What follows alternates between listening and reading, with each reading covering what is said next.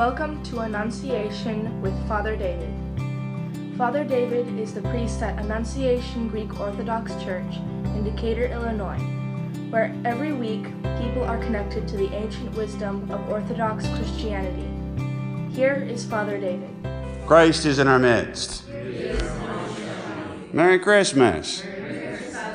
As many of you know, every person in my family plays an instrument. And these instruments that at least the other members of my family play are very complicated pieces of machinery that require hours of dedicated time and skill. Particularly if you think about a cello or a violin or a viola or a grand piano. The number of man hours required to put one of these instruments together is huge.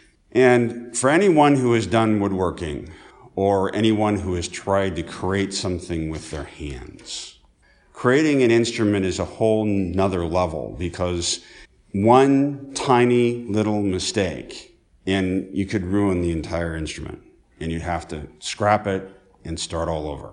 I know this because I've done it myself. Now imagine for a moment.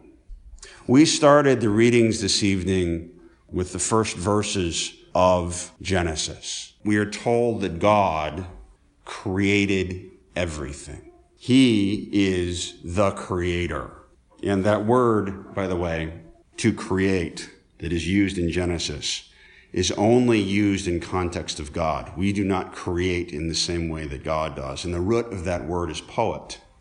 So he is a creator, a poet, and he created this vast and marvelous thing called creation.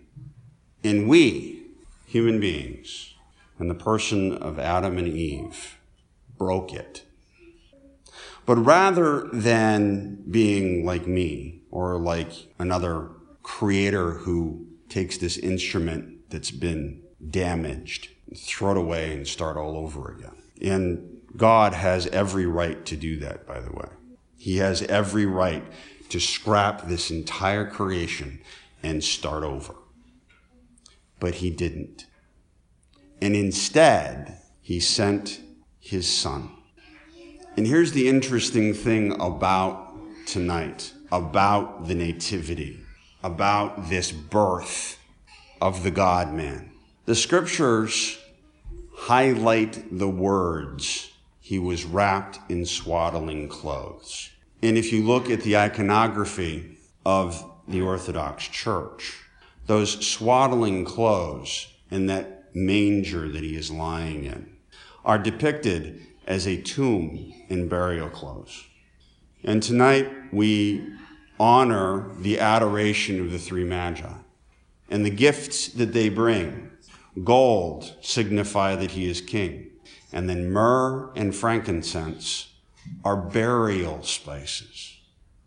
The way in which God has chosen to fix what we broke is to die. He becomes a human being and is born tonight with the end goal to die for our sins, to correct that mistake which broke this creation, to give us eternal life his kingdom and that perfect creation that he made in the first place. This is the magnitude of Christmas. This is the gift that God has given us this night. Unto us a child is born so that we might see a day when all of the brokenness that we see every single day around us and in ourselves might be fixed rather than thrown away. In the name of the Father, and the Son, and the Holy Spirit, now and ever, and to the ages of ages.